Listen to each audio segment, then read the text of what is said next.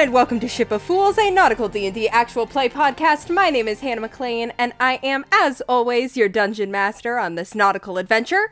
Joining me today, I have Andy Latai, Finn Fisher. Nolani Stevenson, Reagan Stockweather. and Taylor Wallace.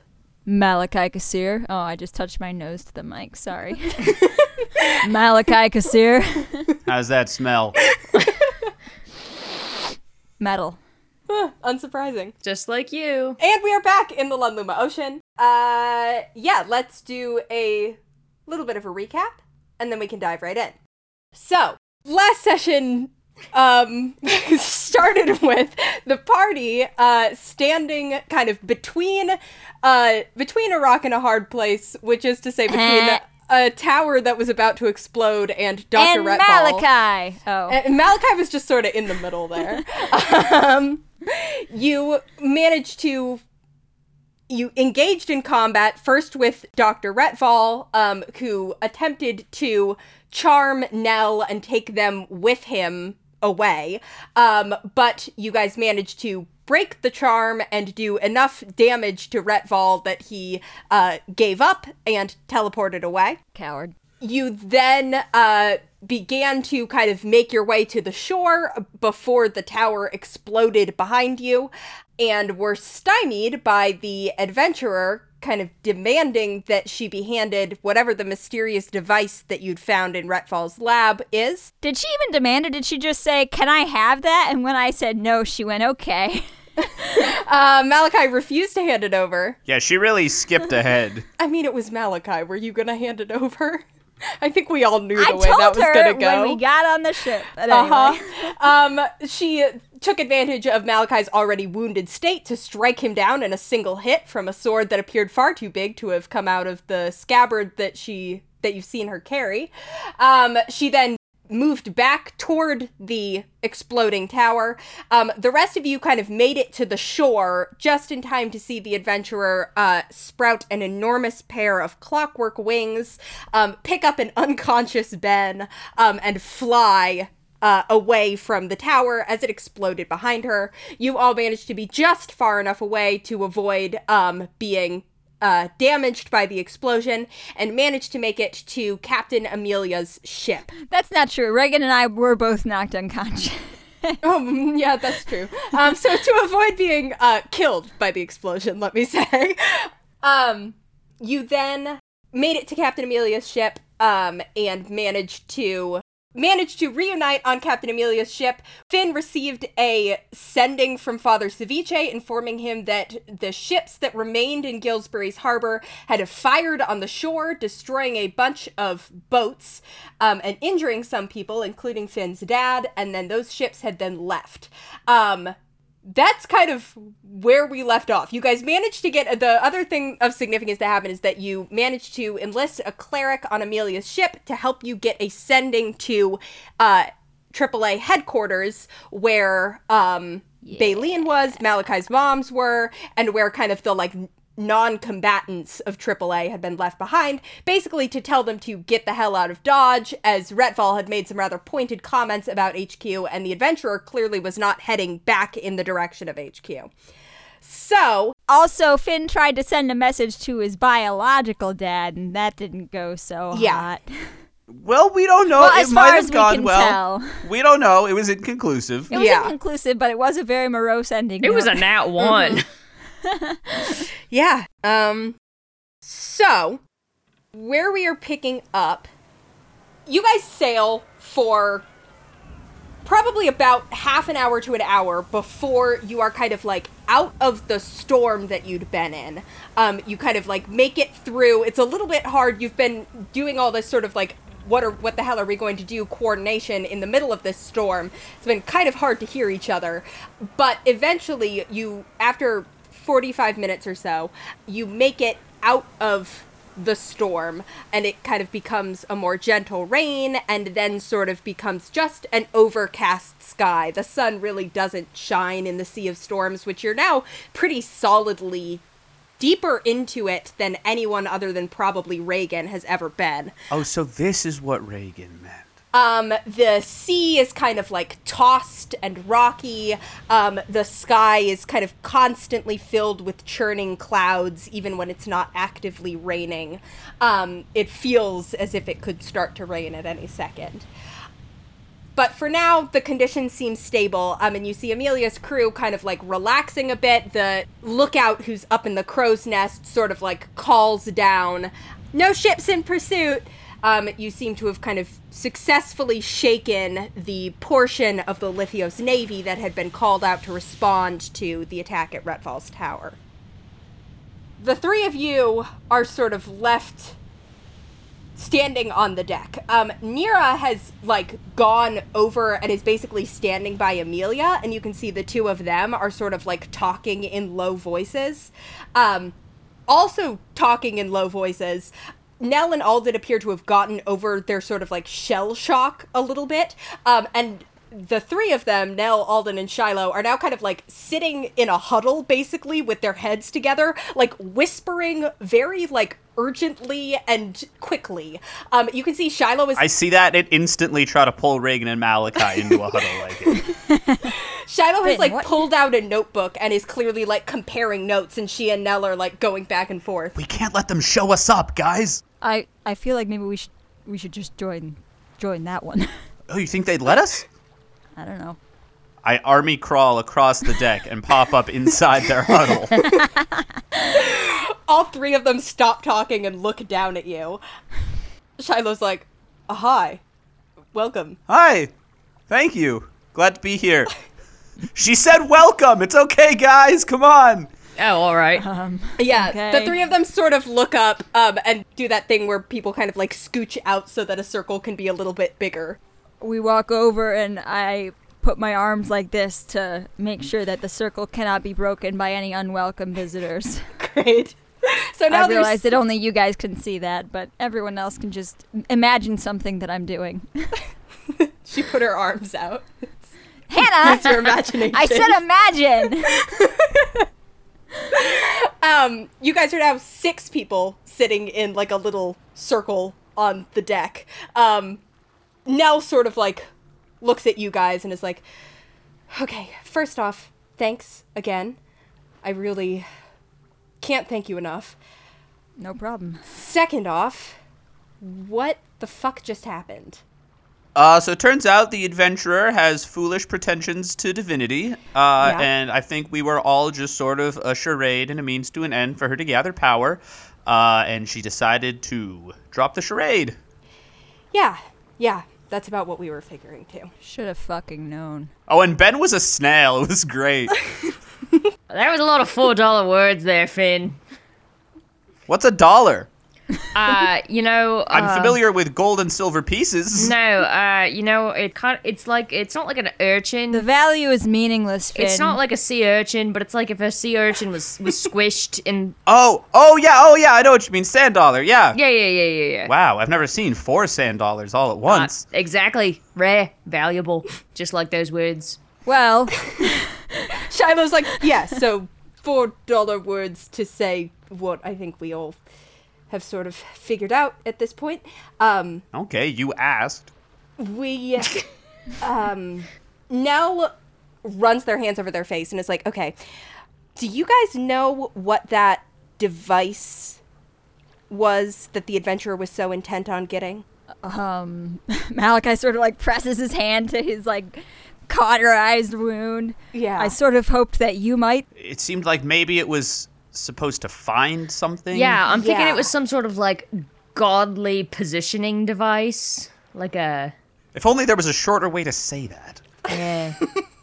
Guess we'll never know. Go- a system even. Ah, well. Um, yeah, so I I am not entirely clear on what it is either, but my father was talking about it and assuming that I was going to either manage to escape or be rescued or I mean hoping I was going to either escape or be rescued, I was trying to get him to talk about it as much as I could because he seemed like he was pretty proud of whatever the hell it was.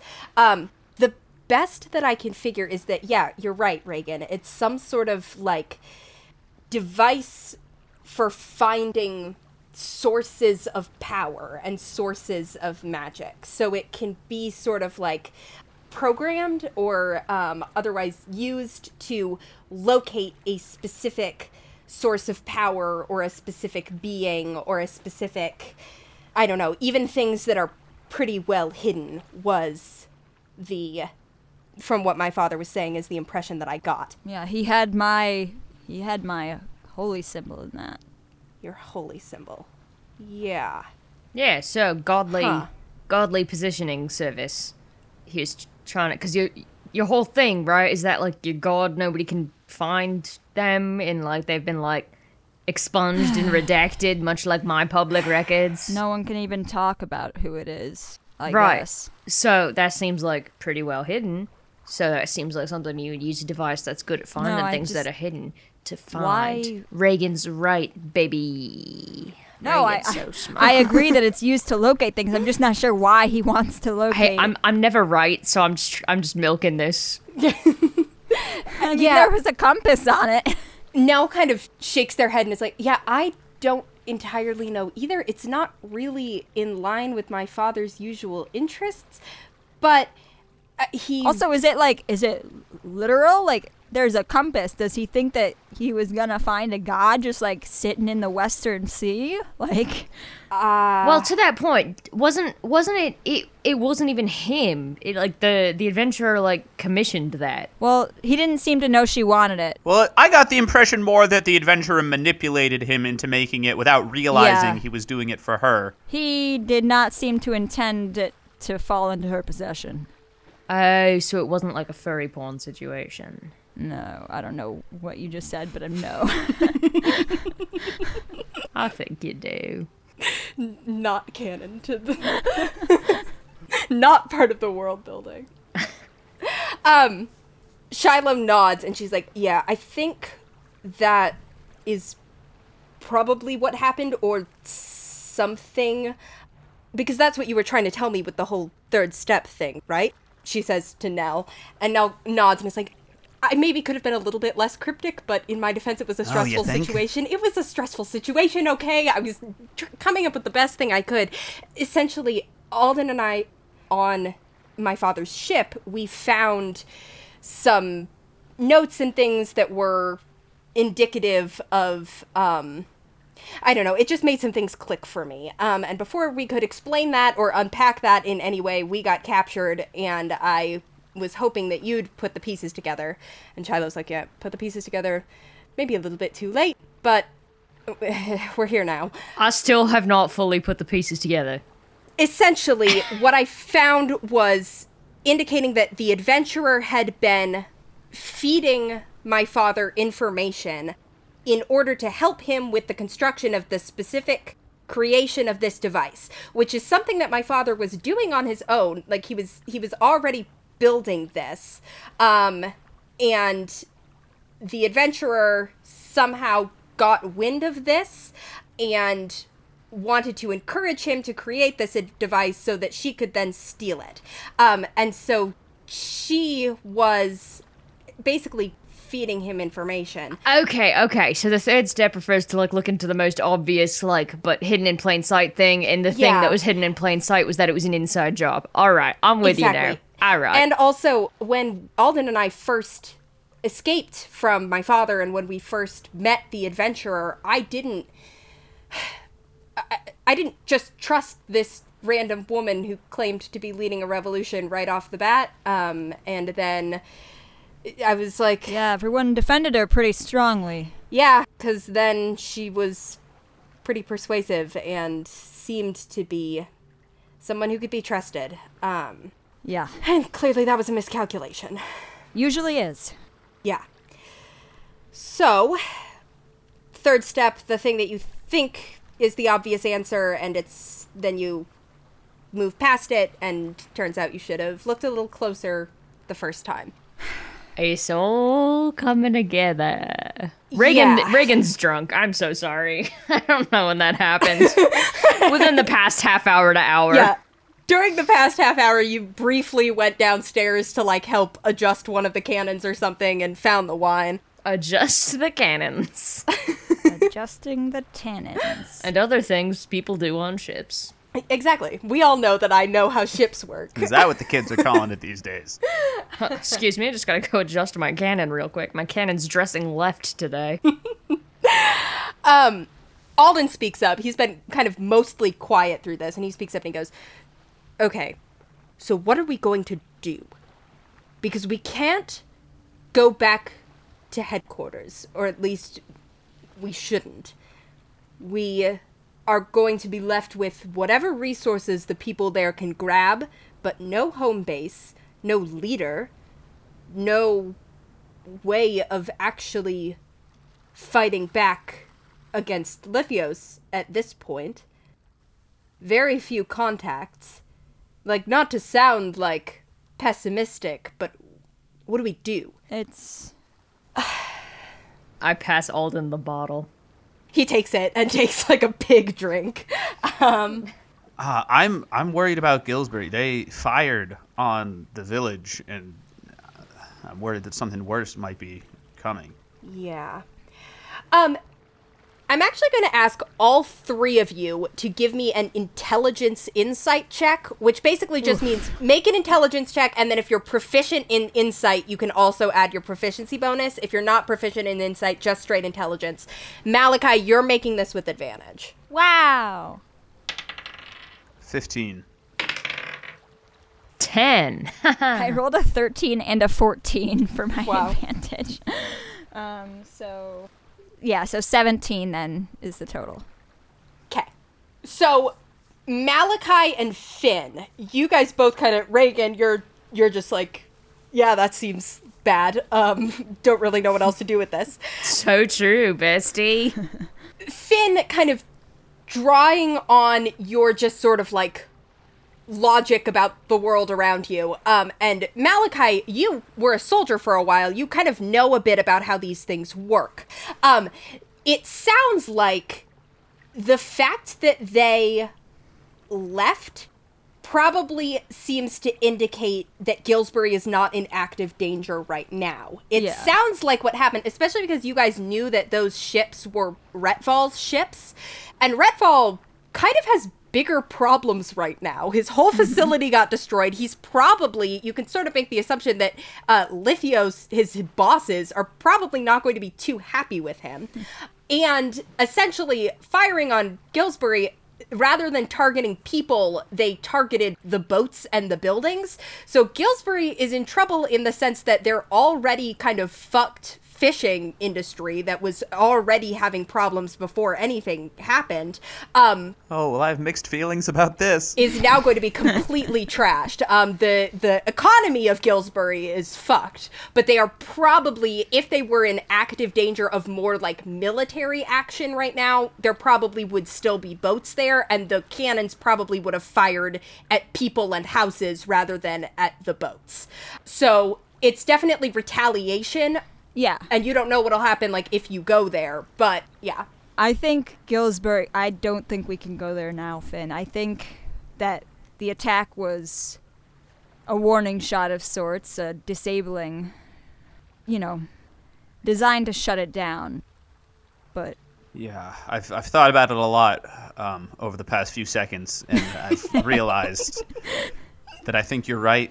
It's probably that's probably just more of a, a parting shot, but oh man, boy, the economy's in shambles. I don't know how I feel about that because I'm not a big fan of the sort of basis of the economy in Gillsbury, but also people gotta survive. Hmm. That's how Min and Baleen survive. I mean, you gotta. Sometimes you gotta do bad things for good money. Hmm. I don't think I'm gonna take moral advice from Reagan. this just in Ship of Fools morally condemns fishing. Wait, yeah, Reagan, do you? I thought only I thought fishing was a bad thing. This is great. Am I getting through to you? Oh no, not. I'm sorry. I'm just talking about you know my criminal past. Okay. Do you think Min and Baleen have a criminal past?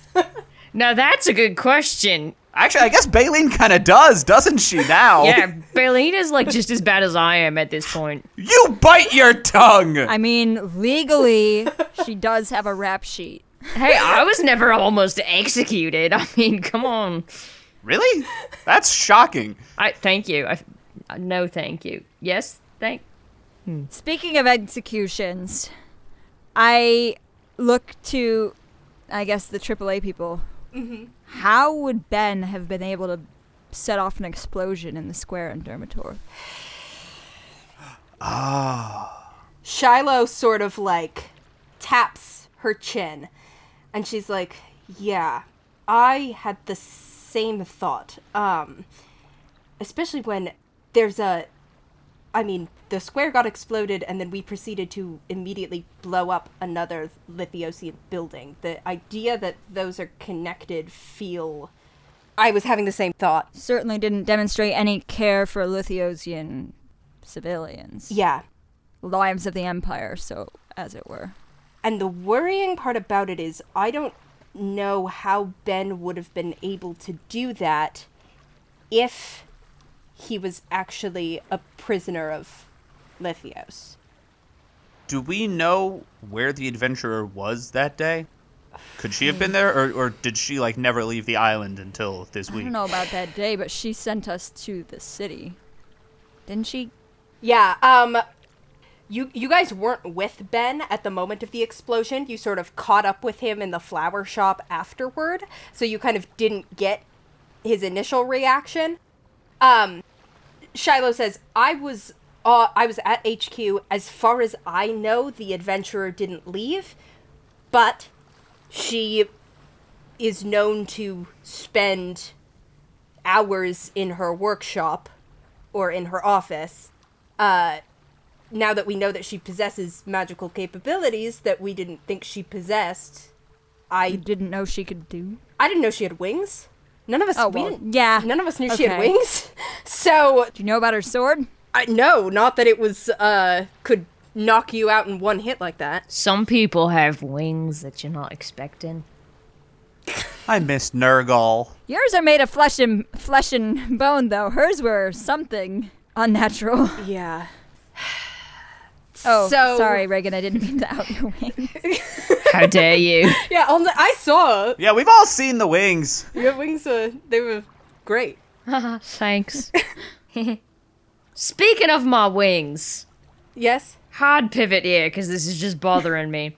Now, buddy, what the fuck's the deal with your mum? Oh. Um. Yeah.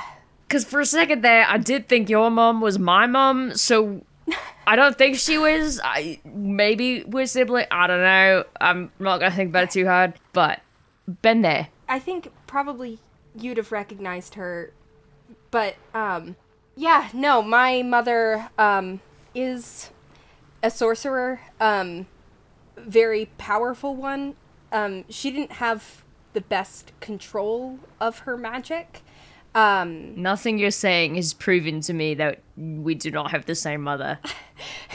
you weren't an infant. You had seen her before, right? Well, yeah, but bold of you to assume I'd recognize my own mother. I'm like, I don't know. uh, I mean, Were you like 11? We didn't hang out a lot. Reagan, Reagan, tell me right now which one is Nell and which one is Alden. Nell is the human one. oh, this is yeah. ah, that's on me. That was too easy. Um, anyway, she she didn't have the best control of her magic. In fact, she really didn't have any control of her magic. Um, and my father was trying to work on a way to get the magic out of her, and she was um Did she even want that? I was very young. I don't entirely know. I thought she did from the from what I remember. They were working together on it, but this all like I said I was a kid um when I was like 8 or 10 maybe um before my father could figure out how to actually remove the magic um she it began to overwhelm her, and in order to stop her from exploding, um, my father put her in some sort of magical stasis, and she's been like that for the past 15 years or however long it's been. So, and now that he knows how to take magic out of people, um, he That's what started it all, though. Your mother.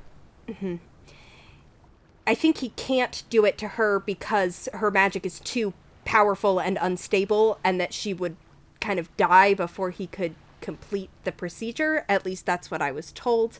Um, but supposedly, the more he does it, the more he's refining his processes or something. Um, so that's the. That was the spark of his interest, as far as I understand it. Um, obviously, he's gone beyond that now. I his he barely spoke about my mother or seemed to. I think like i said his his focus sort of shifted and became about using the power he gained from other people to further his own power and create new arcane devices and techniques more and more. Um, but I, I'm confident that he somehow, that he either had already gotten her off the island by the time he came down to get me, or that that's where he teleported to when he left. But he wouldn't have left her there to explode when the tower did. She'll still be around somewhere. I take the bottle back from Alden. just, just, uh, just don't want you to like break this or anything. well, I guess nah. He's the one who doesn't have anger issues about it. Huh. I don't know. You're very well adjusted. I like that about you. Maybe not anger issues. I definitely have anger. Yeah. Yeah. Nell, do you have siblings other than me? No. Other than uh, probably not you. I feel like the timeline doesn't line up. I'm gonna choose to believe it. Maybe we're cousins or something. No, I'm already cousins with Shiloh. Well, you know what they say about cousins around here.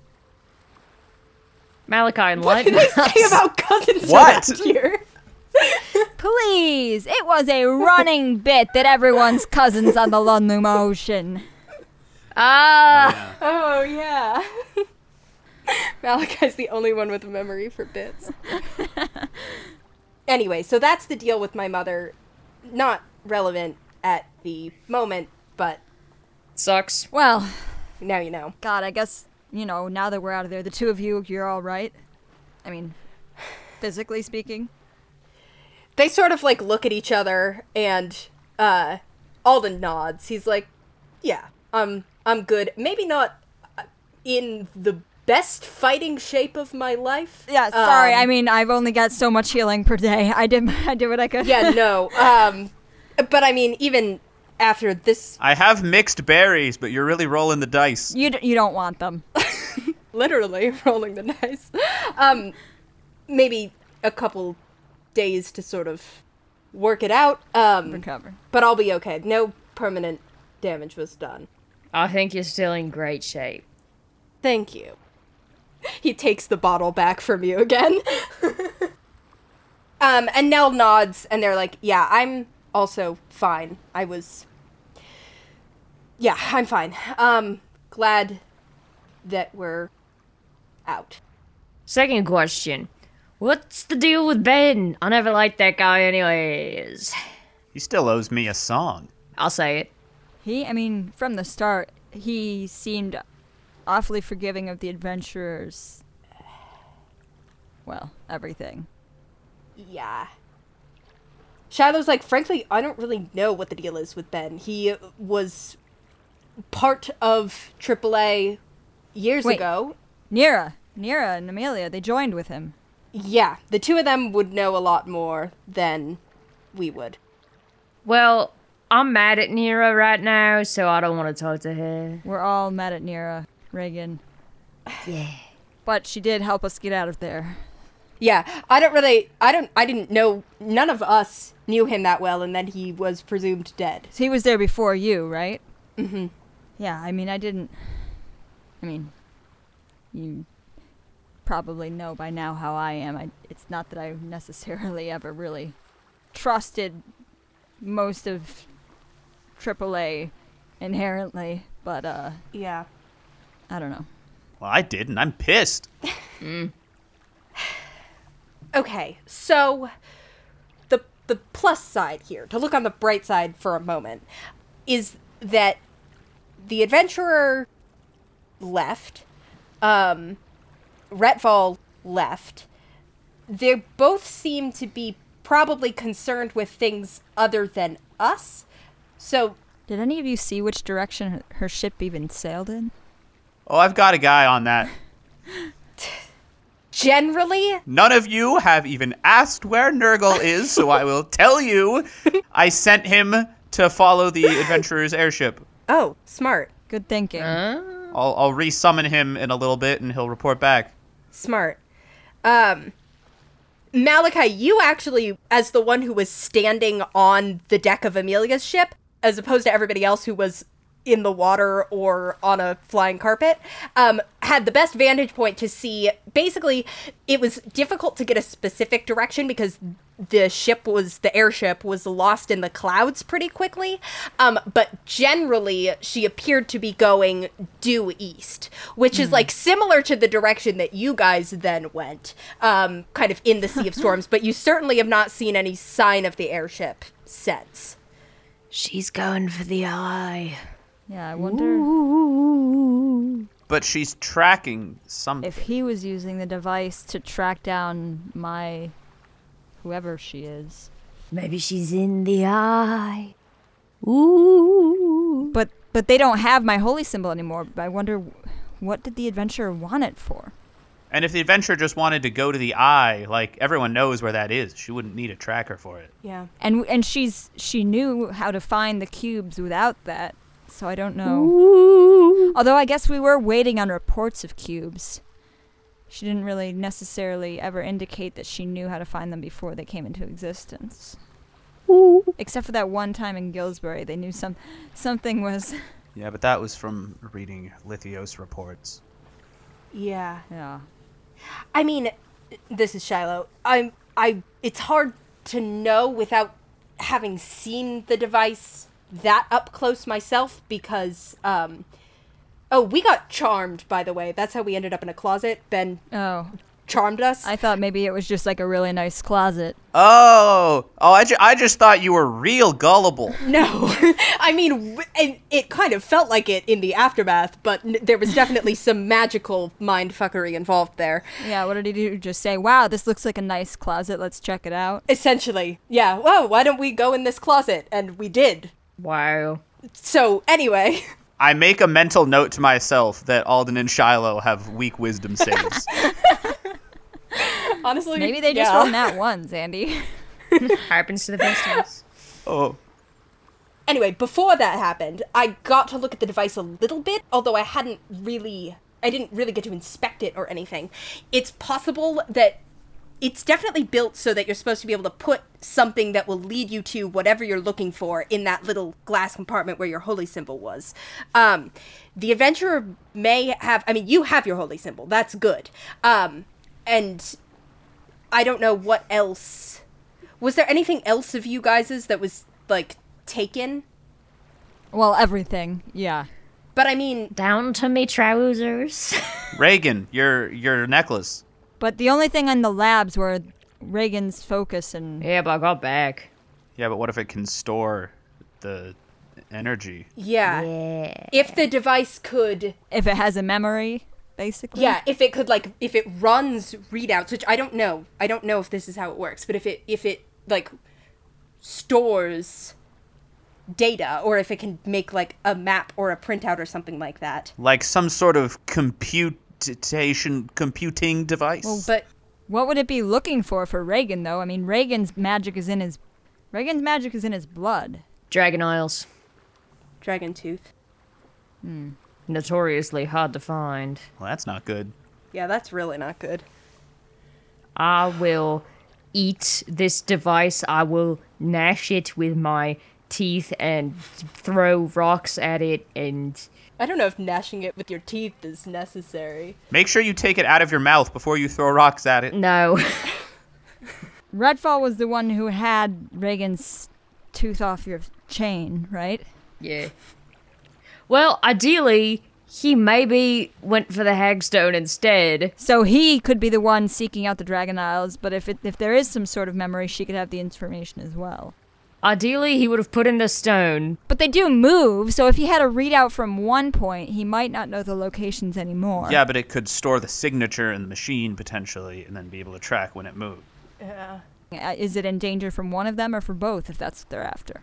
I would think both. I would like to see her try and take on the Dragon Isles, I'll tell you that. Really, I wouldn't. I'd rather that just didn't come to pass at all. Yeah, I mean, we did sort of beat their hardest test at level whatever we were. Oh God, that's true. Does that thing scale? That's not to say that Stella isn't a powerful. Well, that was definitely like a recreational activity, not like a. Uh, They were like, haha, yeah, do the fun thing. Huh? Reagan, that wasn't just for fun. I, I thought it was pretty fun. I had a good time. That's good. That's because it was character development. But uh, I mean, that definitely isn't their war games, I'll tell you that. well, yeah. But I mean, that it's just a city. I mean, Full of literal, actual dragons, which are. no, Yeah. full of descendants of dragons like you and Gersh. Also, a shark person. and also a few literal, actual ones. Remember, we played volleyball with one. Yeah, and we won. Listen, I'm just saying their main defense appears I mean, Stella herself said that their primary defenses are the fact that they're unfindable and if they're no longer unfindable. I'm not saying they're fucked, but it's not good. My money's on the dragons. I look directly upwards and say, Stella, if you're scrying on this right now, um, then actually, I guess you. Finn, you have to take off your anti-scrying necklace. Mm, not gonna do that.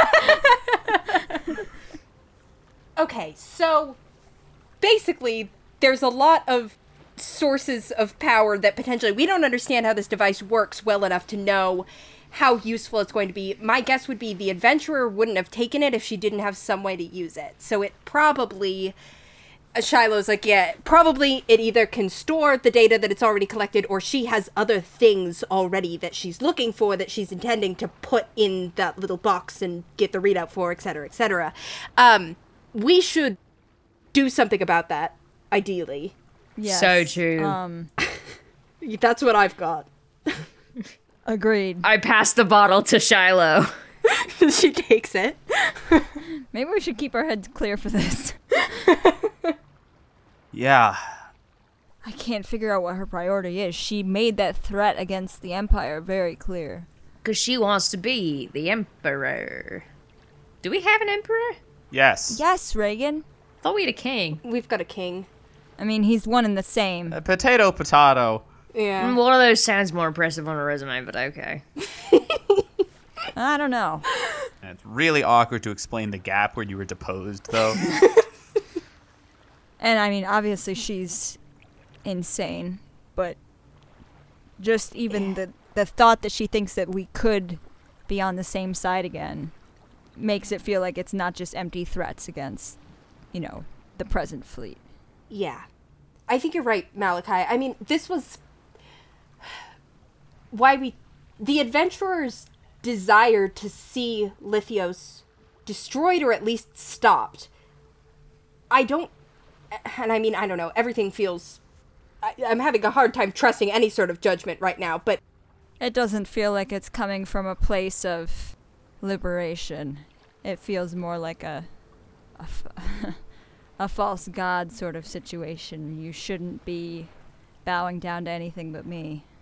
but I do think she meant it. I, I would guess that she's going to use this device to go and try and gather more power for herself so that she can ascend to godhood and then take on the empire all by herself and then do whatever the hell she wants to do after that.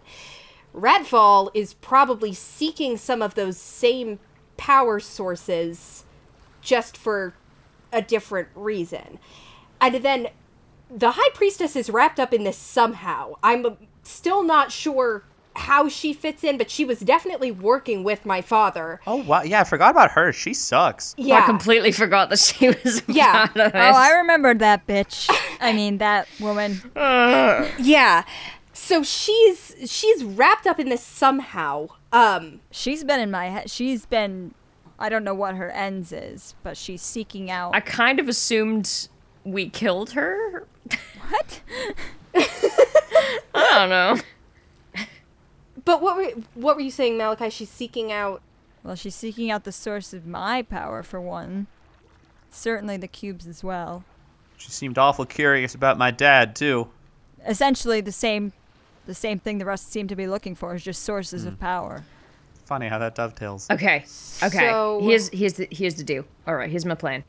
We figure out a way to play those three off each other, and they create a toxic love triangle that devolves into hatred. I we and- are halfway there. and they end up destroying themselves, and we don't have to do anything about it. You know, I never told you guys what happened up in that uh in that tower room, but uh, there's some there's something going on. Horrible.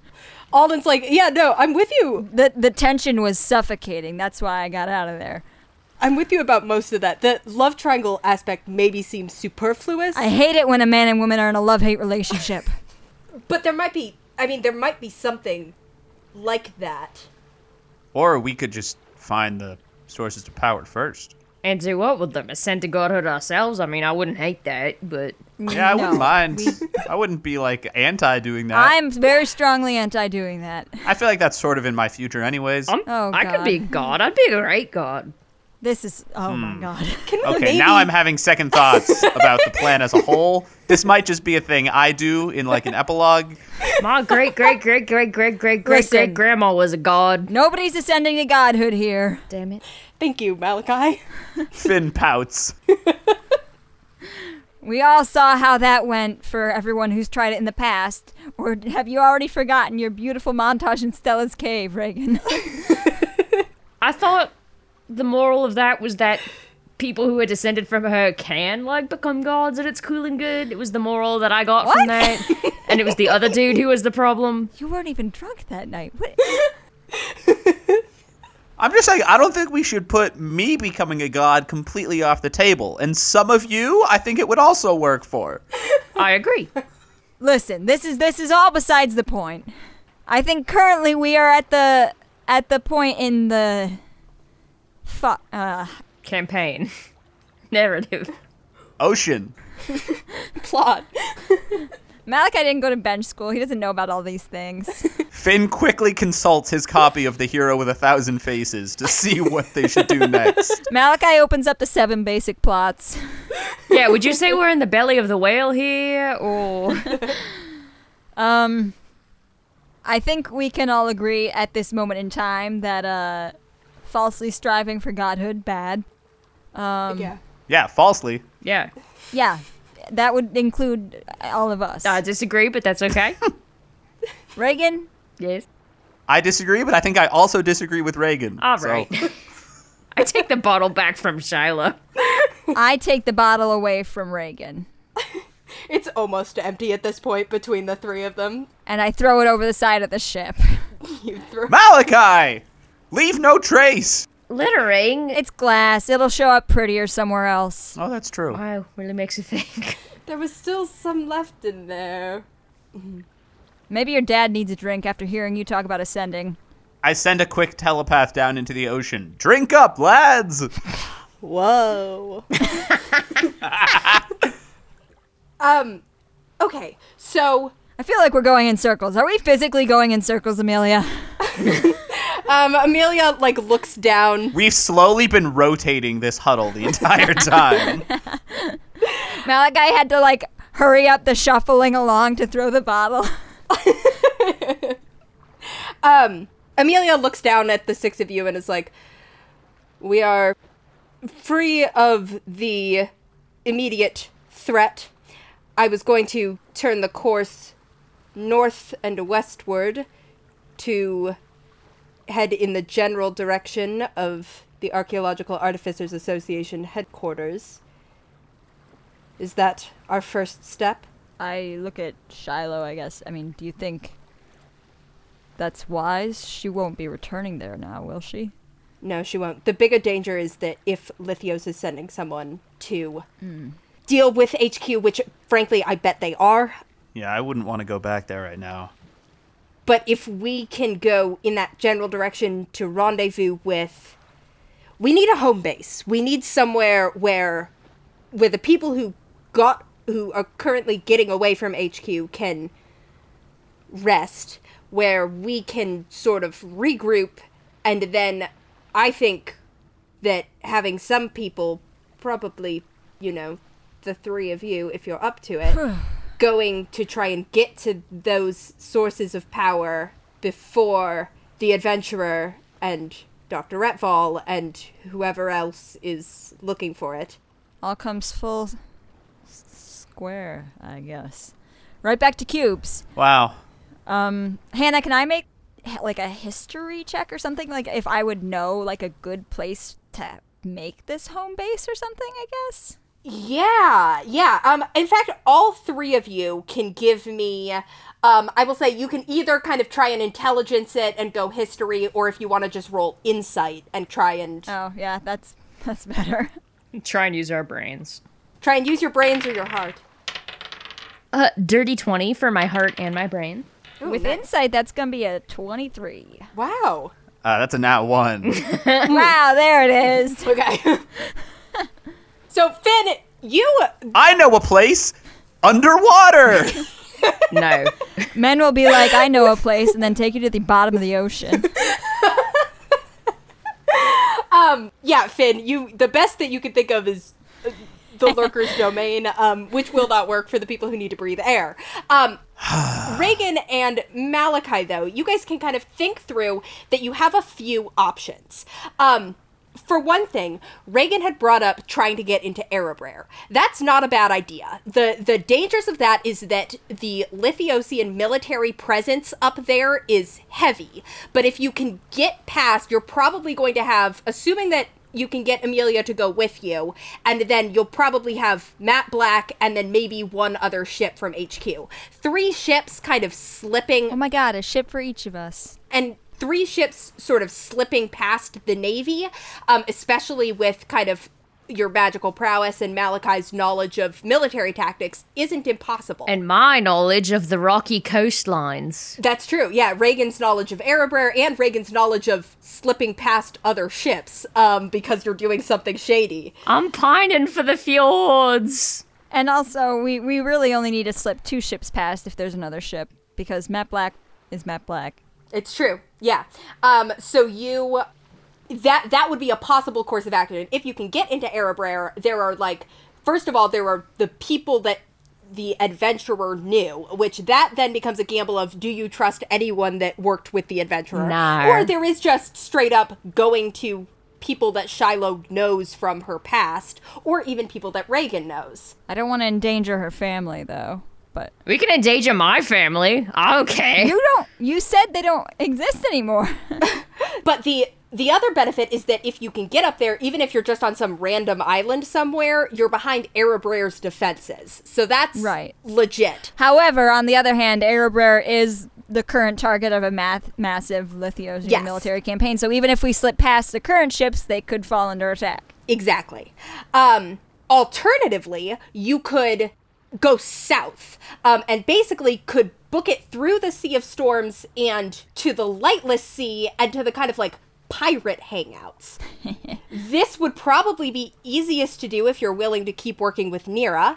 But also, Amelia was like a little bit more on the shady side of things. Mm-hmm. And there's just people aren't going to ask questions down there. Reagan, you kind of know about like Angel Isle, and there's a few other like pirate hideouts where basically you would probably be able to just have a group of people be relatively safe for the time being. Got a tattoo done there. The risk then, of course, is that you're dealing with pirates, and also that it doesn't have the sort of like And it went so well for us last time. Exactly. It doesn't have the sort of like protections that Erebraer has, and you don't really have as many allies down there. but it's also not as big of a target. Exactly. There's risks and trade offs on both sides. I think those two stand out to you as probably the best options. Um, there would be other kind of riskier things like just straight up trying to go back to Gillsbury or trying to like go to um somewhere like the Bluefin Tropical Resort where you kind of like know that you have people but there's a kind of My grandpa knows about that place. yeah um those would also be legitimate moves to make but I think the kind of either trying to get up to Erebrer or trying to kind of hide in the shadier parts of the sea are the kind of two best options that you can come up with. My vote is for Erebrer, not only because it's my idea and I want to have had a good idea, but also because, to quote a very wise philosopher, the closer we are to danger, the further we are from harm. Sorry, I've thought of a third one. Um, God damn it. but um, the other thing would be if you can find the Dragon Isles. Again, they might be a target, um, but that's another like allies that you have and an island that theoretically would be perfect for this. Um, you don't, unfortunately, don't really have a way to find them. Stella sort of cryptically said that they'd find you. So and also, that's an awful lot of non dragon folk to. yeah, Anyways, I stand by my philosophical decision. hey, who's that philosopher, Reagan? Uh, it was a man named, uh, named Peregrine Took. Wow, Yay. I've never heard of him. Wow, Malachi, you've never read Lord of the Rings? What, is that like an academic text or something? yeah, we studied it in bench school. Wow. Okay. Yeah, we we get it. Malachi didn't go to bench school. The adventurer said before that each of you knew pieces of her secrets so that no one knew too much. I don't suppose you know anything that might say more about where she's. huh? Good thought. I'm gonna have each of them make an insight check. Can we get Nira and Amelia in on this too? Can I wave them over? Um, well, at least Amelia, I'm gonna wave over. Yeah, you kind of like start to wave them over. Um, Nira just sort of like lifts a hand and doesn't come over. Yeah, I wasn't waving She to you. She sort of like stays where she is, like at the front of the ship. She gives you a shrug. Um, Amelia will sort of like walk over though, and you kind of ask her the same question. Okay. Um, Nell and Amelia kind of look at each other and both shrug. Nell's like, I know a lot of things that are probably useful, um, hopefully useful. I don't know where the adventure is going right now. Uh, although, okay, here's here's what I will say, and this might not be relevant right now, but when you guys rescued Ben at the Cathedral Square, Shy, you were just telling me he was up there with the other prisoners. I'm assuming the prisoners were bound. Who was the one who cut Ben free? I mean, could you tell? Was he actually bound?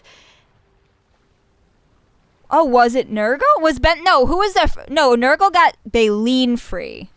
I don't remember. Well, if Ben's hands weren't bound and not, none of us did it, that means whoever did untie him must have known that. How dare you besmirch Nurgle's name? I'm not talking about Nurgle. It wasn't. I don't. I really don't think it was Nurgle. I think it he was. doesn't understand knots. I thought it was like Quarian or someone, but I'm not sure. After kind of a moment of thinking, Shiloh goes, "Hang on, I, it was me. Oh. There was a, a lot of chaos. Everything was happening, but I, I was the one who got there and got him free." And Nell kind of looks at her and is like, "Well, did he actually need it?" And Shiloh kind of rubs her forehead and closes her eyes and thinks about it. Um, and I'm rolling for her now, and I'll also tell you that I rolled for her at the time as well. And after a second, her shoulders kind of slump a little bit more than they already are. Um, and she's like, fuck, I. There were gulls all over the fucking place. I was just trying to keep everyone safe and make sure everyone got out there. I. There were ropes. I had my blade out. I cut them. I wasn't. I- I didn't notice how tight they actually were. I don't if if I'd have noticed something, I'd have said something, but I I can't be sure that there isn't something I didn't notice. And Nell goes, so that could mean that he wasn't actually a prisoner, that he set or triggered the explosion somehow and was just up there so he'd be in the right place at the right time. And Shiloh goes, fuck, and that means that the adventurer has a lot more contacts in Dermator than we thought. Hmm. Because Rosalia certainly didn't seem surprised to see five prisoners up there. Yeah. So But she was surprised by the explosion. Right. I don't think she's working with Rosalia, but Well, no, but then why why wasn't Rosalia like, who's this dude? I don't know. well, he was probably really in prison, but the adventurer just arranged to spring him. Yeah. Oh, I I don't see, know. I Like see, one okay. of one of the guards could have made it or something like that. But all that to say, that makes me worried about Mm. Getting any closer to Lithios than we have to until we know what's going on. I mean, yeah, I, I don't trust anyone in that entire empire. Right. Alden goes, This. My instinct is that she is probably headed, and we can confirm with your friend Finn when he comes back, but the most powerful magic, especially raw magic in the Lunluma Ocean, is to the east. It's in the Aberrant Sea. And I know that I've heard the adventurer talk about that before and discuss that before and research that before. So if if that's what she's looking for, and I don't know if she would make any stops along the way. I don't know what is up with the interest that people seem to have in your holy symbol Malachi or Reagan you mentioned the emerald Fuck, eye dude. I don't know. but but eventually and frankly it wouldn't surprise she seems like she's doing her plan now she's enacting it she's gonna just keep going east Yeah. Wow, manifest destiny. god Man, I I never trusted her, but I really was ready to believe that Ben seemed so relieved to see her again. And she did too. Oh yeah, I think they genuinely like each other. Well, yeah, but I mean, I guess Just that doesn't mean they're not evil. no, I'm I mean, I guess she's a better actor than I thought if she was able to act so surprised that Ben was alive or there or whatever, but Well, she always knew Ben was alive. He certainly never seemed that concerned about her seeming disregard for his life, so maybe he knew the whole time that he was never in any trouble. Anyways, To the point at hand, um, I th- I'm sure that we could like sneak past the naval blockade in Erebor and maybe set up a base, but we're going to be bringing a lot of non-combatants with us, and I don't know if they could. yeah I don't think going to an besieged nation in the north is. I don't think it's going to go well. I mean, we have to get past the Lithiosian blockade, who's already on the lookout for anti empire attacks. And they know that their base where they were making weapons was destroyed, so I can't imagine that security around Erebor is going to be light. And even if it were, I we can't be putting people into that situation right now. yeah Yeah, so I'm gonna hard pivot from what I said earlier, which was that like we should totally go to Erebor for a bunch of very valid reasons. Uh, and this hard pivot has nothing to do with an off-air conversation. Uh, and I personally think it'd be a great idea if we got as far away from everything as possible, and we just we just laid low for a, a while in a place that nobody ever wants to look too hard at, which would be Angel Isle. oh boy Yeah, That was really smooth, Reagan. Thank you. Yeah Nira and Amelia. yeah, you sort of like look up. Amelia is like the the rest of you are sort of like sitting down in this huddle. Amelia has just been standing over you, her like towering warforged frame. Like the Colossus of Rhodes. yeah, um, she sort of like looks down at you and she says, "Yes, lots of people can hide in Angel Isle. It would be easy to go unnoticed." Um, she sort of like looks over at Nira and kind of everyone sort of looks over at Nira who is still just sort of like standing at the front of the ship um looking out over the ocean at this point. She's sort of turned and is like watching the waves. And she sort of like glances back as you're all looking at her and is like what? Do you still have pirate clout? uh probably. I got mutinied um but i have other friends but you, boy getting mutinied is really not good for the reputation even a little bit Guess you shouldn't have put yourself in that situation. Hey, I'm sorry that I wanted to try and save your life. my mage hand appears and does the little like tss thing on Nira's shoulder that you do when someone gets burned. she swats it away. and turns and, and comes down the steps a bit toward you.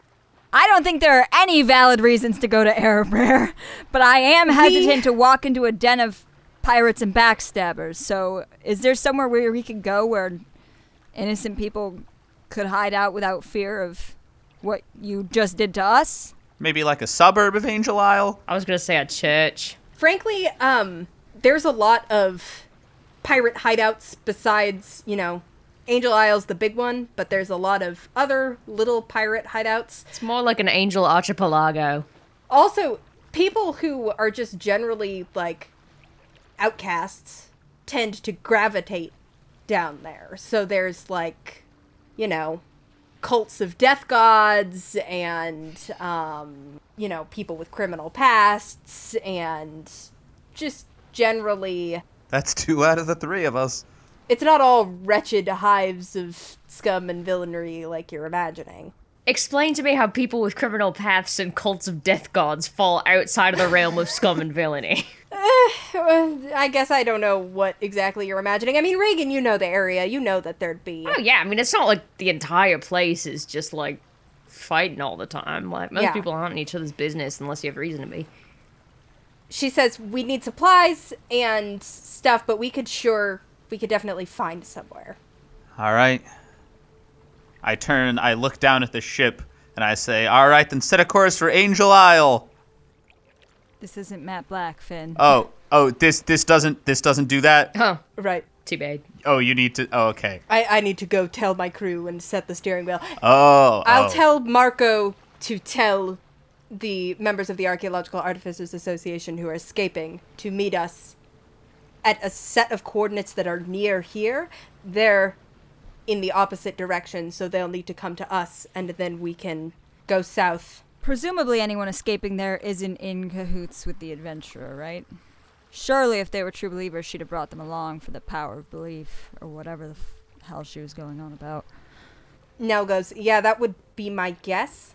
Um, it's uh, impossible to know for sure. Yeah, never trust anyone. Exactly. Words to live by. That's terrible words to live by. Well, but I've not been proven wrong so far. um, you sort of break the huddle. Um, Amelia walks away to kind of like set the course. You see her talking to Marco and kind of watch as he like nods and then casts sending again with the kind of like further instructions. Um, eventually he reports back and he's like, they're in the process of getting off the island. They'll meet us at those coordinates in probably a day or two. In a day or two. you see Amelia takes you to the the spot of the coordinates that she picked, which is basically just like a small like reef in the Sea of Storms where you can fairly safely drop anchor. Um it starts to storm again as you're out there, um, as the you know Sea of Storms does what it is wont to do, I hate it here. and you guys have a bit of time to chill. You have like two days before the other ships are going to get to you, and then Angel Isle is pretty far south. It'll probably take you like five.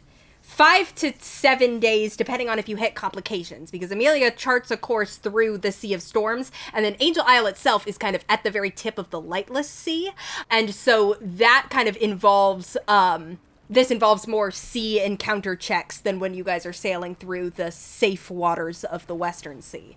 Um, so, sort of depending on how well the travel goes, is kind of how long it's going to take. Um, but the first couple days, while you guys are are dropped anchor in the Sea of Storms, is relatively safe. Um, so, if there's any like things that you need to do, or people that you want to talk to, or you know any any tasks that you have, um, shoot. I want to have a little chat with Shiloh. Uh huh. I go to shot.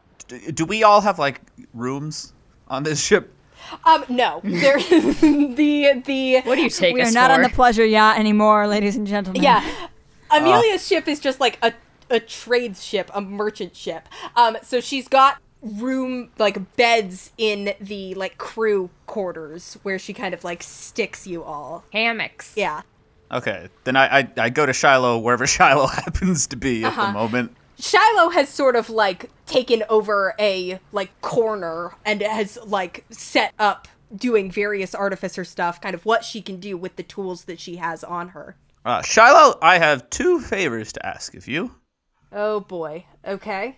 Oh wow. Okay. All right. That's the energy you're you're greeting me with. Finn, what are the favors? Okay. So first, I dump out just a few handfuls of my random magic items on the table. I'm like, can you tell me what any of these are? Huh. I grabbed them from Retval's lab. Yes. Give me like an hour or two to identify all this shit. She's kind of like pouring through it and she's like, huh. And kind of like at first she's like frowning at the sheer magnitude of it, but then as she sort of starts to look through the stuff, she gets her kind of like inventor's gleam in her eye and she's like, oh, huh. Yeah, these are for sure magic. Um, give me a bit to, you know, ritual cast identify a bunch of times. Um, was there anything else in the meantime? Yes, and then also, uh, I was wondering if you could make me something. I have uh, an item. Oh, I, you already know about this. I don't know why I'm being coy. You know that band of loyalty that I showed you? Oh, yeah. Uh huh. I want you to add another enchantment to it that will obscure the fact that it's a band of loyalty. Huh. So it'll look like a nice, good enchanted item. Yeah, yeah, yeah. Okay. She's thinking and she's like, I bet I could do that. Tricky with the tools that I have. I'm not in my workshop. But Nira actually might have some. Can Nira know about this, or is this like a secret from her? Uh, she can know about it. Okay. It's not for her. So Nira, and once the other artificers get here, and they might have brought some of the tools. I, mean, I hope they brought some of the tools and stuff from HQ. So yeah, yeah, yeah, yeah. I can probably. What do you want it to look like? A like different type of enchanted ring? Yeah, and I want it to actually be a different type of enchanted ring, just Oh, I see. also secretly a band of loyalty. So it's like it also kills you. right, exactly. It's helpful until it's super not. Yeah, yeah. I bet I could. I mean, ring of protections aren't that hard to spoof. Okay. Yeah. Yeah. Why? Can I ask why? Shiloh. Uh-huh. I sit down next to her. I don't know if she's sitting or not, but I'm tall enough Yeah. that I can sit down next to her even if she's not. Um, Shiloh. Sometimes it's just it's just good to have some tricks up your sleeve. You know, sometimes someone wrongs you and you need a way to get back at them. But ah, you've just got too much lingering affection to to do anything to them yourself. So you just want to plant a seed. Something that might come back to bite them days from now, years from now. It might never come up. You'll never really know, but you'll know that you at least did something. That feels like more intense to me than just stabbing them or slapping them. You know what they say the best revenge is living well for some time until all of a sudden you die unexpectedly. And by you, I guess I guess you are in this scenario or the person being revenged upon, not uh-huh. the revenger. Right. Yeah. Okay. Yeah, you've done enough for me and my friends. I am certainly not going to not make a secret ring that kills people for you. So sure. Nice. I'll get right on that. I appreciate that about you. and in terms of the enchantment, Ring of Protection, that sounds pretty good. Alternatively, if it could give resistance to cold damage, that'd be that'd be a cool one. Or if it could like let you breathe underwater for an hour, that'd be fun. You know, because I, have sort of like a theme. I'm sure you've noticed. oh, I see. Uh, would love it. It could Yeah, just yeah, yeah. any any sort of enchantment you can whip up that fits my whole vibe. Yeah, there's a ring of warmth which gives resistance to cold damage. That's pretty. Oh, there you go. I could I could do something with that. That's pretty simple too. It's a relatively simple item. Fantastic. Um, she also takes some time and identifies the items that you kind of still had left over from Retval's, you know, uh, workshop that you hadn't had a chance to figure out what they were yet. Um, you kind of come back after after a couple hours, and she has now has all of these items kind of like neatly sorted out in front of her, and she goes, "Okay, here's what we have." Um, she holds up a ring with kind of like it's it's a ring with like what looks like a sapphire set into it and if you like look into the sapphire you can kind of see like sparkles swirling around inside. She goes ring of spell storing. Classic item. Um currently it has a fly spell in it that i assume dr retval cast. Um so that's in there and you can use the ring to cast it. And then also you can stick a spell of your own in there if you'd like. She then goes this um, and she holds up a like little flask of oil. Um, and she says frankly i don't know why the hell Retval had this it seems like it wouldn't be very useful to him but this is uh, like magic blade oil. Um, you can apply it to a non-magical weapon and for the next hour it will operate as a plus one weapon. I think there's probably about three doses of it in here. So there's that. Um these and she sort of points to these like three kind of like amber looking gemstones. She's like these are magical but they're not magic items. They're just sort of like raw magic components um probably more useful to me than to you guys because i can like make stuff with them but sometimes they come in handy they can like be substituted in for other types of spell components if you don't have them on you or if you need something with like a little bit more oomph like these work for spells like revivify Ooh. so if you wanted to hold on to them, you'd certainly be welcome to it. If you don't have a diamond on hand or whatever else you need. Um, these, and she points to these three uh scrolls. She says, These are spell scrolls. Pretty powerful ones at that. Um, I don't actually know what spells they are, although I can tell you that this one's fifth level and these two are sixth level. Um, you might be able to read them though, and she kind of like slides them across to you. Um, the way that spell scrolls work is you can only like read them or use them if they are a spell that your class has access to. Um, so, Finn, as you kind of like look at the three of these, you realize you can read two of them. Um, you see that one of them is the sixth level arcane gate spell, and another one is the sixth level true seeing spell. And basically, you, Finn, or Reagan, because these are also on the sorcerer spell list, would be able to read the spell in order to cast it, and then you have to make a check. It's like a like a counter spell or dispel magic check. It uses your spell casting ability. Um, if you fail it, the spell does not cast. Uh, the DC is like equal to ten plus the level of spell. So for these ones, it would be sixteen. If you fail it, the spell is not cast, and the scroll like crumbles to dust, and you can't use it. Oh, no. But if you pass it, then you successfully cast the spell. You get like one casting of it. Can I read the third one, or can no one hear? Um, Finn cannot, but Finn, if you take it and show it to Reagan, Reagan can. Okay.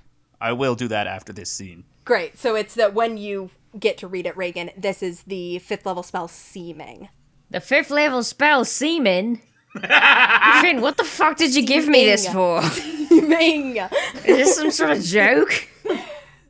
Um, and then after she she's she's like, so scrolls, components, oil. Um, I have no clue what the fuck these things are.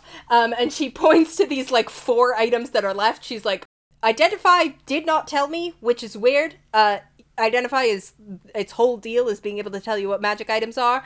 Um, so I don't know if Retval like did something to make it so they can't be identified, or if these are just like weird, but I don't know what these are. Um, so you see, Finn, the four items that she's pointing to.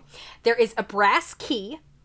There is what looks like a small wooden like puzzle box. Um, it's got like a little like like uh pieces of wood that can be like slid on the outside and like turned and stuff like that. Wow, I bet that has such sights to show me. Um, there is a like another ring. This one, like all of it, including the metal, is bright blue. Um, and then there is just like a small, like brown handkerchief, kind of like folded up. Ew. Oh no, I hope no one used a fifth level spell scroll on this. And Shiloh's like, yeah, so I, I don't know what those are. Uh, you could, um, I don't know, experiment with them and figure out what they do is probably what I'd do if we weren't in such a precarious position already. But hey, maybe if I get bored enough while we're sailing. All right, thanks. Yeah. Oh, also, and I hold up the emerald with the water inside it. Any guess on this? Um, she holds it up to the light and she's like, "Oh yeah, I don't even need an identify for that. Water elemental in there. You smash it, the water elemental comes out. It's your friend for a while. Oh, sick. Until it disappears. That's my favorite kind of elemental. Oh, somehow I would have guessed that. Yeah, I'm consistent. All right, well, thank you so much for your help. Uh, you've been great. Always am. Have a lovely rest of your day. Let me know if you want to play a board game or something. Oh, that'd be great, actually. Tip your bartender. Cool. So you have some items, some of which you know what they do. It's a, I believe it's called an elemental gem. I don't have it in front of me, but I think it's pretty straightforward. And I go, I give the other scroll to Reagan. Yeah. And you guys can sort of figure out who you want to be holding on to those items. You guys have a lot of items at this point, so I think maybe after this episode we can kind of make a list somewhere of who has what. My pants are constantly in danger of falling down because my pockets are so full. Um, sweet. Anything else that anybody wants to do in these kind of couple of days before the other team gets there? Um, I would like to long rest. Oh yes, so sorry. Everybody can long rest. Um, feel free, go ahead and do that. Uh, you can even long rest twice. I feel like I've been awake for days. yeah. So we level up when we long rest. yes. Upon long resting, the party levels up to level eight. Wah. Wow. Wow. Wow. Ah, Good morning, everyone. Do you guys feel more powerful? Malachi has his armor back on. I feel like I could fucking kill you in two hits. Hmm, that's. I don't like that. I feel like I can kill both of you a lot easier. Wow. You know, you saying that makes makes your morning boner even more unsettling. I'm wearing armor. yeah, and I can tell you've leveled up because I can still notice it. Is that how that works? Yes. Man, what happened to you guys then? This is horrible. Anyways, the other thing that I want to do, Hannah, I want to um go through the papers that I took uh from Retval, go through the files and shit. Yeah. Yeah, I'll give whatever ones I grabbed too. You're probably gonna know more about what's in these than I do. I'm really just more interested in like seeing if there's anything about me. All right, I will. I'm gonna be in there while you do this, just to make sure you don't destroy anything in rage, but Wow, who do you take me for? also to support you. okay. wow. Um, Oh, you guys doing crossword puzzles? make me an investigation check, Reagan, with advantage because Malachi is helping you. Is he? Is he? He seems to be helping in his own way. That's a 19. Ooh, delightful. Yeah, on a 19, you flip through the papers.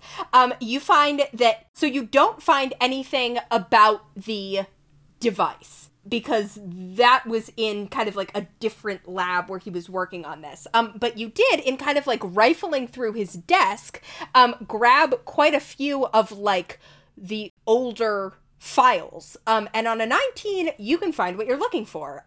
You find your own case file number um, in with a number of other notes. Um, you find yours because it's there's more notes on you than there are on most people. The one that got away. There is a brief description of the Angleta incident, and Retval kind of describes in very like clinical, matter of fact language himself being made aware of an incident where a sorcerer destroyed several ships and where there was great loss of life.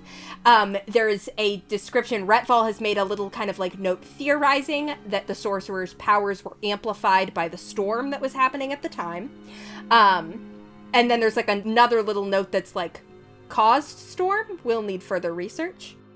Um, there's then Retval describes his uh interactions with you and it is very sort of unsettling to read what you again these memories are so hazy for you. Um but what are like very kind of faint memories for you being described as terms of like the subject responded to the stimulus of a mage hand spell by you know kind of what Attempting to bite its fingers.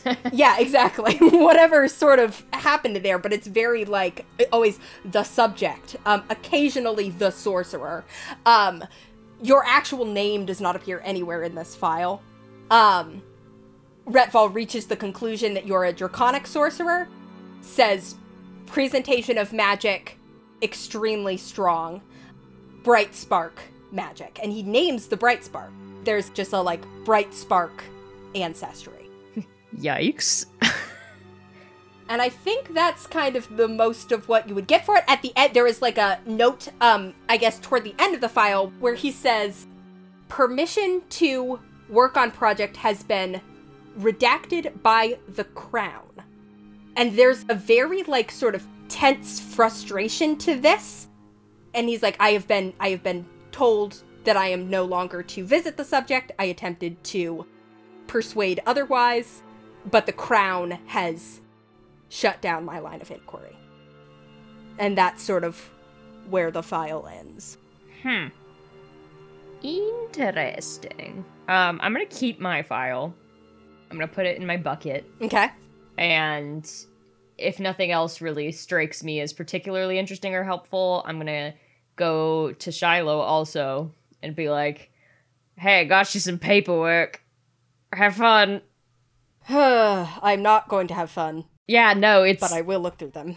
it's really fucked up stuff. um, she says that she'll look and see. Um, and she she's gonna kind of have to look through them over the next. But I will tell you, she doesn't find any notes about the device. Um, and she's like, my guess is he took that, or it was in the other lab where the device was being built, and we didn't have time to find it. Nothing about my rock either. Well, I'll ask her to keep an eye out for it, I guess. yeah she'll keep an eye out for for anything and i'll let you guys know if she's able to glean anything more from these notes uh next session um finn as you're kind of like going about this second day while you guys are waiting for the ship to arrive um you are feeling a little bit you all definitely woke up feeling stronger um the kind of morning after but Finn, you notice that some of the magic at your fingertips feels a little bit different. You kind of have gotten used to like what it feels like when your father gives you more magic. And it's encouraging to have woken up this morning and been like, "Oh, okay. I've gotten more magic from my father." So maybe he did get my letter. But you also are kind of noticing that like some of it feels like you can do something now that you couldn't do before. Huh. I waggle my fingers. I, I step out onto the deck and I'm wiggling my fingers. And I see. Careful with those, you'll go blind. And I notice Reagan standing off to the side, looking sort of disheveled, as he often does. And I'm looking at him. And all of a sudden, I just, I just on instinct flex my fingers, and a sudden breeze blows up and blows Reagan's hair out of his face, and it looks very majestic. Hey, it's dry now for the first time all Wow. week. And I'm like, oh, Um, Finn, as you do that, as you cast that spell, you like it's it's a difference that's hard to explain. But when you've used your magic before, it's always felt like you're channeling something, like something else is working through you. This just feels like an instinct like like picking something up with your hands or like flexing your fingers or like anything else that you just can sort of do with yourself. And you get the feeling that somehow this magic is coming from a source other than your father. And it it almost feels like it's just coming directly from the sea itself which is a subtle difference but it's something that's there. You're left to kind of ponder that. Huh. I stare down at the sea over the edge of the railing. And as I'm staring intently, I start thinking about fish. And all of a sudden, there's a sort of a ripple or a wave along the edge of the ship. And some of the water flies up into the air, takes the form of a fish, and then drops back down into the sea and disperses. And I'm like, ooh, that that's great. That's awesome. I'm, I'm glad I can do that. Nurgle, check this. Uh, uh, he'll love it when he gets back. Cool. Um, you don't get ascending from Father Ceviche on this day, which is maybe slightly worrying, but Maybe he just sent it to Baleen today. Yeah. Do, does anybody else have anything they want to do on this day? We took a long rest, so this is the second day. Yeah. There's the day when you got away, then there's the second day, and then Marco kind of reports back that the others uh, got away from HQ and that they'll be there kind of like tomorrow morning. That they'll meet up with you guys and then you can all head south. Oh, hey, Hannah, question. What level is the fly that's in the ring? Uh, it's just a third level fly spell, so for one person. And then there's like two empty levels in the ring. Um, I want to put that on and attune to it if necessary. Okay, sick. And then I'm going to fill up those other two levels by casting Mirror Image on the ring. So that's also in there. Cool. Yeah, you do that. Do I get a fun little scene about my leveling up? You feel stronger and angrier. Oh, Reagan's just super twitchy. Whoa. Malachi, have you noticed Reagan seems a little twitchy today? Yeah, I'm noticing a lot more about you two. Oh, oh, M- Malachi. Your strengths, your weaknesses. I. I mean, yeah, you do. Reagan, you like wake up and you your magic has not improved or gotten stronger at all, but you feel your kind of like muscles and your body and this sort of like this this core of rage inside you from especially as you're looking through like these notes from Retval, kind of both about this own file of yours and then also the like all of the other files that you see here that are clearly other sorcerers who weren't as lucky as you were. Um, you sort of feel this like this burning fire of rage inside of you that you can channel um, that you sort of started to learn how to how to focus into a battle rage burns even stronger and can be channeled even more effectively um, and malachi as you're sort of like you know practicing with your axe um, as the day sort of wears on and you're kind of like thinking about everything that happened thinking about the way that the adventurer was able to just cut you down and block off all of you with that spell, the way that Retval was able to, after everything, get away when you almost had him and you know that you guys had him hurt and you, you almost had him and he still got away. How frustrating it was while he had Nell charmed and we had to spend energy to get them free. Um, you begin to practice techniques that would make you perhaps more adept against those types of enemies. Better at slaying mages, one might say. One might, one might say, better at slaying mages. Um, But as the day is ending, I wanted to find a little moment away from the others, probably, where I want to uh, take out my holy symbol, my rock, and examine it and see if there's anything that's changed about it from when it was in Retval's possession or in the device, and just also sort of see if I can still feel anything from it after it. yeah. And also sort of be like, hey, you know, things suck right now. Yeah. Um, make me an insight check and a charisma check. Yeah, I think I'm just sitting there with it, like turning it over and like, wow. Insight's gonna be a dirty twenty, and the charisma is it just a straight charisma check? Uh huh. That's gonna be a twenty-two. Very nice. Cool. What the insight gets you is that the holy symbol itself has not been harmed.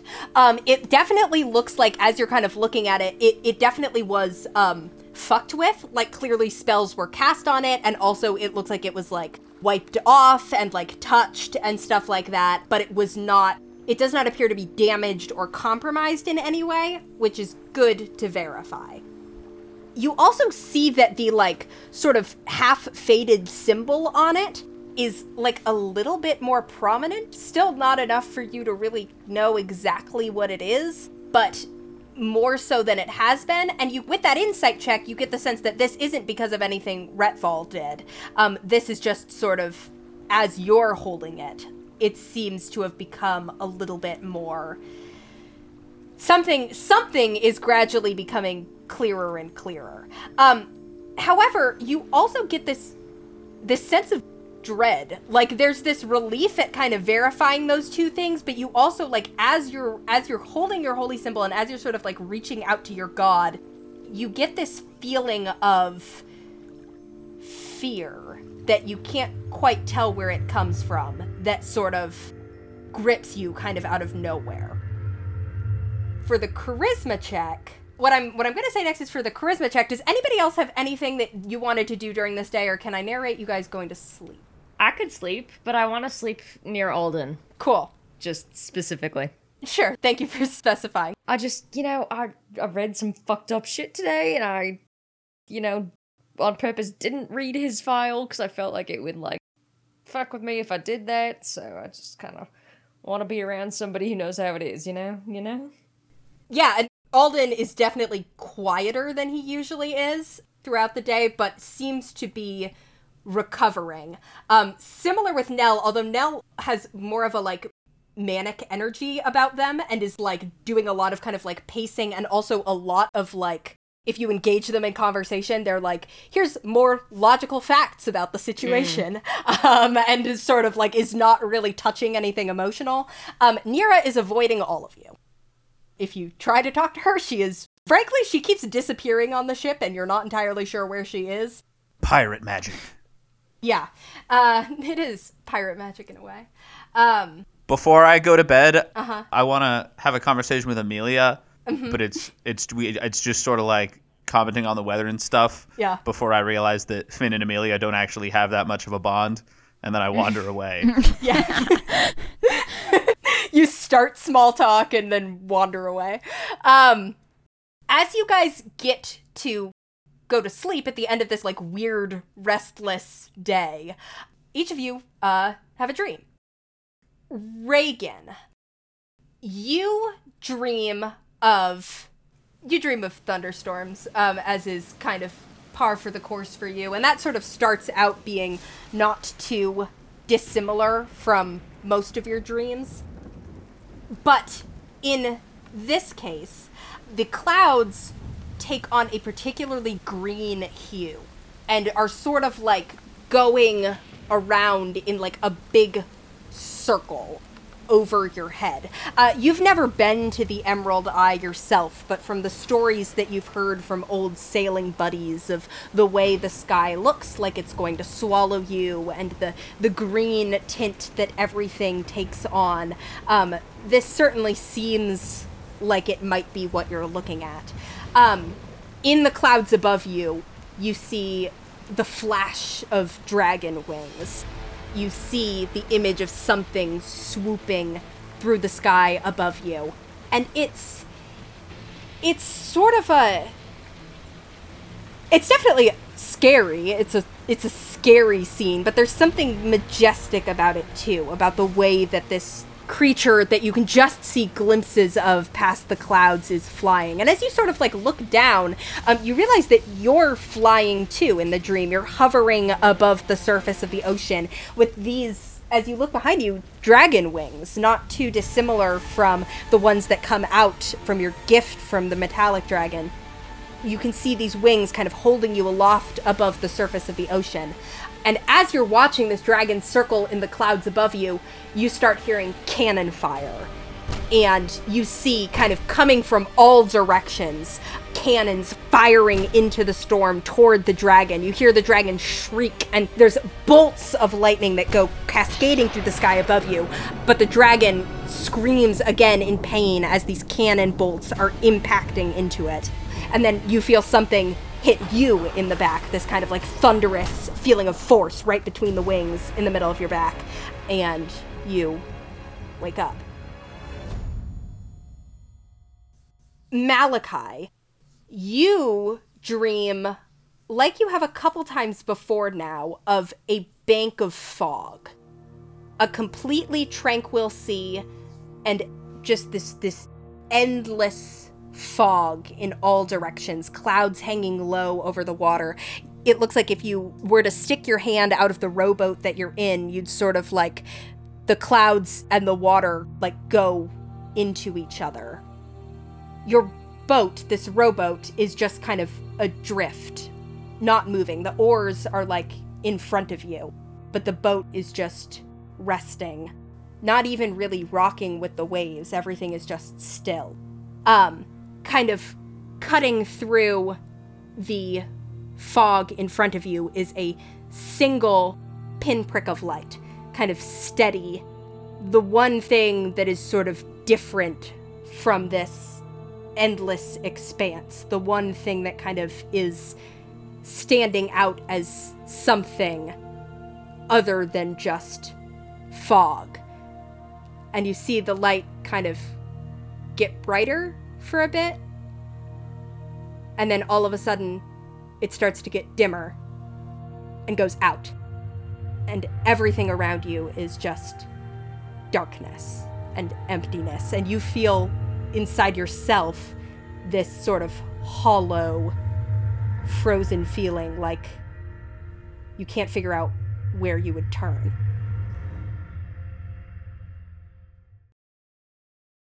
Finn, you dream of. You dream of an ocean that is like a dozen different shades at once. Shades of blue shades of green shades of gray all kind of like ocean colors but they're all sort of like mixed together and like roiling amongst these waves with these little like white caps. Kind of different similar to the stormy seas that you've been in for the past couple days but also different moving in in all different directions not really following any sort of noticeable wave pattern um, you're standing on the deck of a ship. Um, looks like it's probably matte black as you look around, but you seem to be the only one who's on it. Sort of looking down at these seas around you, you can see hundreds and hundreds, probably even thousands of fish in this sea, sort of like teeming within it, leaping out. They're of bright colors, um, like different than any fish that you've seen before every color of the rainbow. Some of them are, are enormous, others are really small, but kind of like move together in these schools that almost make them seem like a single bigger creature. Uh, Just all around you, this ocean that is full of like color and life. Um, the wind is sort of like whipping around through your hair. You can smell the salt of the sea breeze. You can hear seabirds and see them circling above you. And a bright, like brilliantly sunny day. Um, you see then out of the sea in front of you there's this dark patch. And sort of like rising up out of the dark patch are these two enormous tentacles that kind of like stretch out above the surface of the water and kind of like wave around. Um you can see sort of the immenseness of the creature below you from the way that the fish are sort of like parting as something is swimming closer. One of the tentacles kind of like comes down and sort of like caresses the side of your face in this very like it is and it is bigger than you are just this one tentacle but it just sort of like gently nudges against your cheek and then out of nowhere, sort of dropping down out of the sky, is this massive golden net. Bigger, like, big enough to encompass basically everything in front of you. And actually, it sort of drops down kind of around your ship as well. Um, as this massive golden net just drops out of the sky into the sea below. You see, the seabirds are kind of like getting knocked out of the sky by this. The fish start to scatter as this net just like reaches down and gathers up all of the marine life. You see the ocean, the ocean itself kind of stills and quiets and takes on this more stormy hue. Clouds seem to come to cover the cover the sun as this net is scooping up you and the fish and the and the lurker being all wrapped up and crushed. Um, and it is as the ship that you are on is being crushed into splinters that you find yourself waking up. The three of you are in your hammocks in the crew hold of Amelia's ship. Um, from above above decks, the call is coming that friendly sails have been sighted on the horizon, and that is where we will end our session for today. Ooh. You know I like to end things with give you a little something to chew on. Been a hot second since we dreamed. Yeah, I realized it had been a while. I figured you guys maybe needed them again. Did we? What would I have gotten if I had a worse charisma check? Uh, something less informative. Ask her on the mud bath, baby. Yeah, so true. Less informative than a wall of fog? Thank you all so much for listening. If you like that, you can find us other places on the internet. We are at Ship of Fools Cast on Twitter, Tumblr, and Instagram. And you can also find us on our Patreon, which is patreon.com slash ship of fools, where we have lots of fun bonus content. You can support the show, listen to us do uh, our alternate campaign folio, which Andy DMs, and also to our Patreon exclusive after show, where we talk about the events of the episodes. As usual, we have some people we need to thank. Thank you so much, as always, to Theo Golden for our beautiful logo art. You can find him at T Golden Art on Instagram. Thank you also to Lucas Mangle for our theme music. You can contact him if you need any sea themed music or if you just want to say hi at lucascarlmusic at gmail.com. And thank you also this episode to Laura Boyman for the music that she provided as well. And yeah, other than that, we will be back with a new episode on April 12th. And until then, we will see you on the open seas. Bye bye.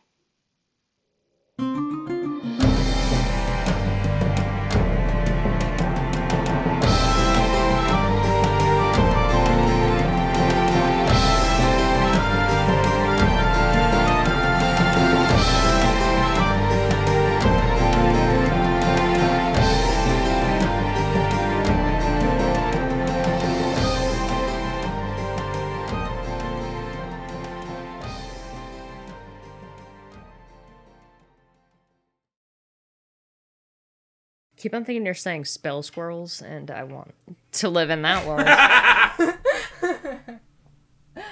I cast find nuts. I cast dig diggy diggy hole. I cast find nuts. I had to get it in the mic. I was too far away before. I, after I said it, I was like, mm, "That's funny enough that I should have said it in the mic." Mind of a genius.